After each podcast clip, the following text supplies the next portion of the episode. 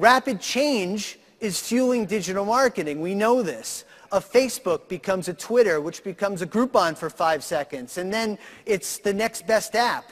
Then there's things like Snapchat. Um, if 100 million people sign up for Snapchat, marketers have to look at this and say, what, what is that new black they can get from extracting data or using this new idea that has come out and learn how to dispose of it when the next new thing comes along. Because inevitably, the next thing always comes along. So marketers are understanding this need for rapid change, and it's moving very, very quickly. And then sometimes change just doesn't work.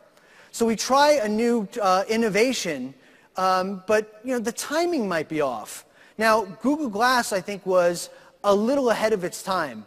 But marketers, as they're looking to grow the business, to understand innovation, to take on new technologies, new techniques, they have to understand what eggs to put in what basket. This is something that the hype cycle helps our clients do.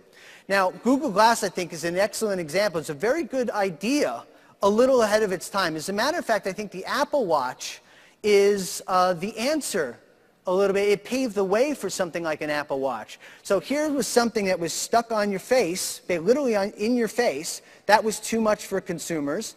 And then you have the um, phone in your, uh, uh, in your pocket. The watch is literally something in the middle for those uh, for notifications or that real-time connection between company and customer. And we'll talk about the Internet of Things. I have a presentation on Wednesday. I hope you see around the, uh, the Internet of Things and uh, making some of these connections that we're seeing with things like the, uh, the digital, uh, like the Apple Watch.